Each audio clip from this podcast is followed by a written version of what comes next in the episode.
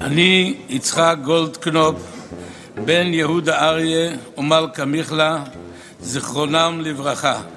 מתחייב כחבר הממשלה לשמור אמונים למדינת ישראל ולחוקיה, למלא באמונה את תפקידי כחבר הממשלה ולקיים את החלטות הכנסת. בחמישי האחרון הושבעה הממשלה החדשה, וחבר הכנסת מיהדות התורה, יצחק גולדקנופ, קיבל את התפקיד שחשק בו כל כך, שר הבינוי והשיכון. לשר החדש מחכות בעיות ישנות. איזו קדנציה תהיה לו, והאם מדיניות של שר יכולה בכלל לעשות משהו במחירי הדירות שאיבדו שליטה. אני שרון קידון, וזאת הכותרת.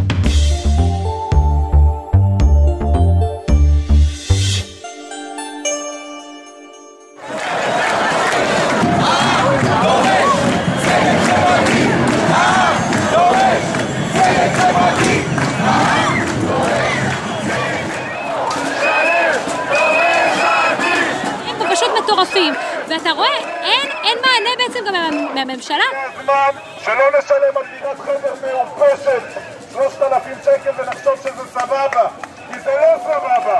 הגיע הזמן ש... אחרי שנים ארוכות של מאמצים להוריד את מחירי הדיור, גם הממשלה היוצאת הציבה לעצמה יעד להנגיש דירות ליותר אנשים. היא הפעילה לא מעט תוכניות, הגרלות ומכרזים, הצליחה להציב יעדי שיווק גדולים ולהגדיל את התחלות הבנייה, אבל השטח עוד לא מראה תוצאות. הילה ציון, עורכת ynet נדל"ן וכתבת הנדל"ן של ידיעות אחרונות. המצב די אבסורדי, הריבית מייקרת את המשכנתה והיצע הדירות גדל, עדיין מחירי הדירות לא יורדים. זה נכון שקצב הבנייה טיפס בשנה האחרונה, אבל uh, אם צוללים לנתונים של הלשכה המרכזית לסטטיסטיקה, אנחנו מגלים ש... דווקא ברבעון השלישי של השנה, ויש עוד רבעון שלם נוסף שאנחנו עוד נגיע אליו בהמשך. אנחנו רואים אה, ירידה די גדולה בהתחלות הבנייה וגם בגמר הבנייה. למרות שכל הנציגים של אה, משרדי הממשלה שמטפלים בדיור ובנדל"ן אומרים אה, שיש שיא של שיווקים ושיא של מכרזים, אנחנו עדיין לא מצליחים להדביק את קצב הבנייה לגידול באוכלוסייה. וזה האלף-בית קודם כל של הבעיה בעצם בשוק הדיור. למשל בתקופת המחאה החברתית של שנת 2011, שאגב גם אופיינה בהעלאת ריבית משמעותית, היקף הרכישות של הציבור צנח ב-50%, תוך uh, כמה חודשים ספורים.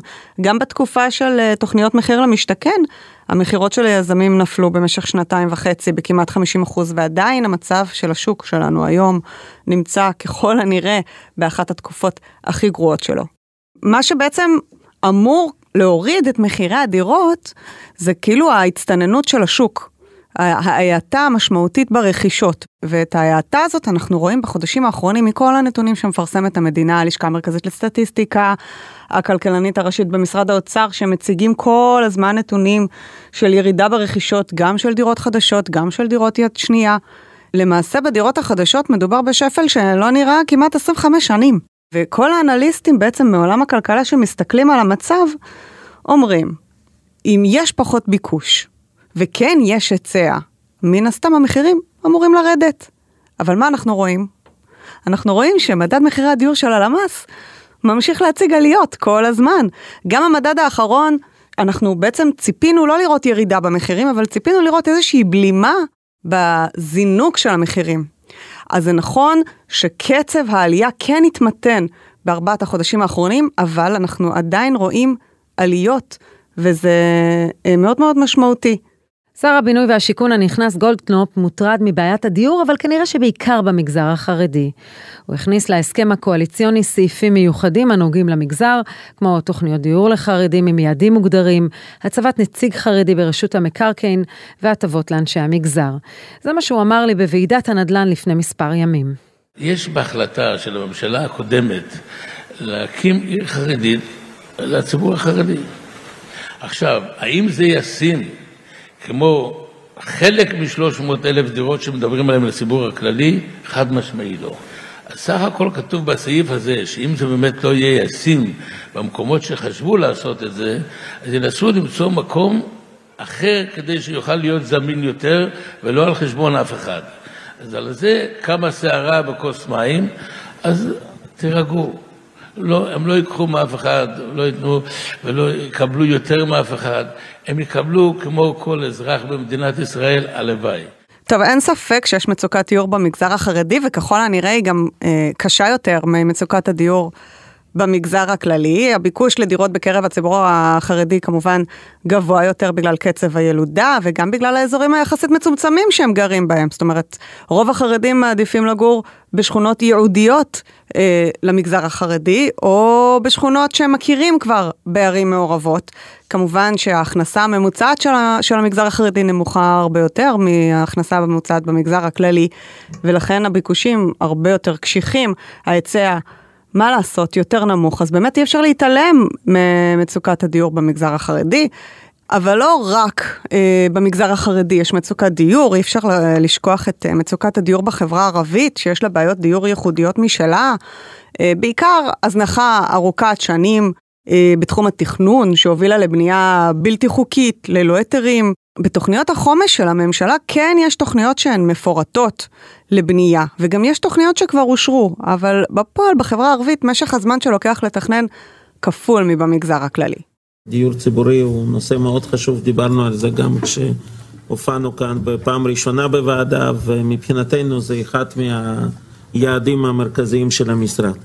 קודם כל כמה דברים באופן כללי, איך אני רואה את המצב, ואז uh, למתווה. תראי, בקדנציה הקצרה מאוד של אלקין, uh, וגם אגב של שרת הפנים uh, היוצאת איילת שקד, כן uh, היו תוכניות שהתייחסו יותר למגזר הכללי.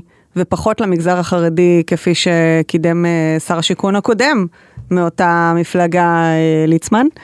אה, ואין ספק שאנחנו ככל הנראה נראה את גולדקנופ ממשיך את דרכו של ליצמן, אנחנו רואים את זה כבר עכשיו בהסכמים הקואליציוניים.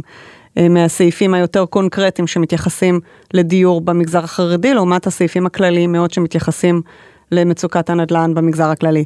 בסופו של יום, מה שקורה היום, שמשרדי הממשלה לא מדברים אחד עם השני, וזו הבעיה המרכזית. אני לא מדברת על אה, זה שמגורים ככלל זה הפסד לרשות המקומית, אני לא מדברת על זה שבמחוז המרכז למשל, כדי לתת אזורי, כדי להגדיל או, או לבנות באזורי תעסוקה, אז נדרש אטמ"ם, אה, תוכנית שכבר 11 שנה מתנהלת ועדיין לא הסתיימה, אז אנחנו תקועים.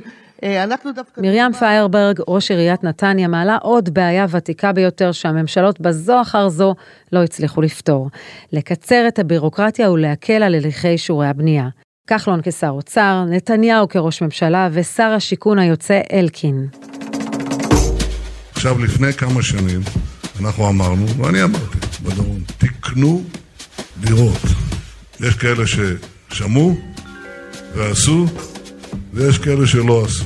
חברים, מחיר למשתכן הגיע כדי לתת מענה ראשוני. אל תשכחו שכל שנה מחירי הדירות עלו בין 8 ל-10 אחוז. השנה אנחנו במספרים אחרים לגמרי לגמרי, כמובן אה, במינוס. כולם הבטיחו לייעל את ההליכים, וגם זה לא כל כך קורה. טוב, קודם כל, אה, בישראל הכל מסובך. אבל אה, בואו נתחיל עם הנתונים היבשים, אוקיי? משך הבנייה הממוצע בישראל התארך ל-32 חודשים בממוצע, זה כמעט שלוש שנים, זה שיא כל הזמנים. לדוגמה, ב-1996 לקח 20 אה, חודשים, פחות משנתיים. ואם מסתכלים על אה, נתונים של התאחדות הקבלנים לגבי כמה זמן לוקח מהרגע שמתכננים, לא מהרגע ששמים את הטרקטור, אז לוקח כמעט 13 שנה, כי צריך לעבור ועדות תכנון, וצריך לעבור ועדות מקומיות, וצריך לפרסם מכרזים, וצריך לתת היתרי בנייה. זה לוקח המון המון המון זמן. בסין, דרך אגב, זה יכול לקחת שבוע, אבל אה, איפה הפקק? הפקק, בין היתר, בהקמת תשתיות הולמות. זאת אומרת, יש הרבה תוכניות שמתוכננות על ידי רשות מקרקעי ישראל ומשרד השיכון להקמת הרבה הרבה דירות. אבל בסופו של דבר לא תמיד יש תשתיות שמתאימות, למשל הקמת בתי ספר, למשל סלילת אה, כבישים מתאימים, אה, ביוב, מים, כל הדברים האלה ש, שצריכים אותם בשכונות חדשות לא תמיד נמצאים בהלימה עם מספר הדירות שמתוכננות. מתן היתרי בנייה גם לוקח הרבה הרבה זמן לפעמים, כי רשויות המקומיות מתנגדות לתוכניות הגרנדיוזיות של המדינה. אז כן, אין מה לעשות, צריך לקחת את הדברים האלה בחשבון, יש גם מחסור בעובדים מקצועיים. הנקודה החיובית בסיפור הזה זה שלפני חודשיים סוף סוף אה, יצא לפועל רפורמת הרישוי העצמי. זאת רפורמה שאמורה לקצר את הבירוקרטיה בחצי שנה, לא הרבה ביחס לזמן של משך הבנייה, אה, אבל היא בעצם מבטלת את המסלול מול הוועדות המקומיות, מה שבעצם אה, מזרז את קבלת ההיתר. אז מה הולך לקרות בשנה הבאה? האם בשנת 2023 נראה ירידה או בלימת העליות במחירי הדירות? הודעה קצרה, ומיד נמשיך עם הכותרת. ויינט רדיו, הרדיו הדיגיטלי הראשון בישראל, מחכה לכם בכל מקום ובכל זמן שתבחרו, עם נבחרת המגישים שלנו ומיטב התוכניות. ויינט רדיו, להאזנה באפליקציה ובאתר ויינט. תבחנו אותנו אחרי ימי הימי חסד, אם היה טוב להביא אדם חרדי למשכן הכנסת או לא, לנו אין פתרון קסמים. אז אני רוצה לומר לכם, שיהיה ברור הדברים האלה, ואנחנו נציב גם תאריך. להגיד מה אנחנו עושים, והנה התוכנית נמצאת, והיא פרוסה על הקיר, זה לא אוכל להגיד לכם לפני חודשיים, שלושה שאני אהיה במשרד. אם אני אגיד שאני אגיד אותה היום, אני לא אהיה אדם אמיתי ולא אדם כנה. מאה ימי חסד לא בטוח שיהיו לשר הנכנס. כדי לעצור את עליית מחירי הדירות התלולה, הממשלה הנכנסת צריכה מיידית לעמוד בקצב שיווקי הדירות של הממשלה היוצאת. תראי, כמו כל ממשלה, יש צעדים שצריך לנקוט בהם. להגדיל את היצע הדיור, לקצר את משך הבנייה, כמו שאמרנו.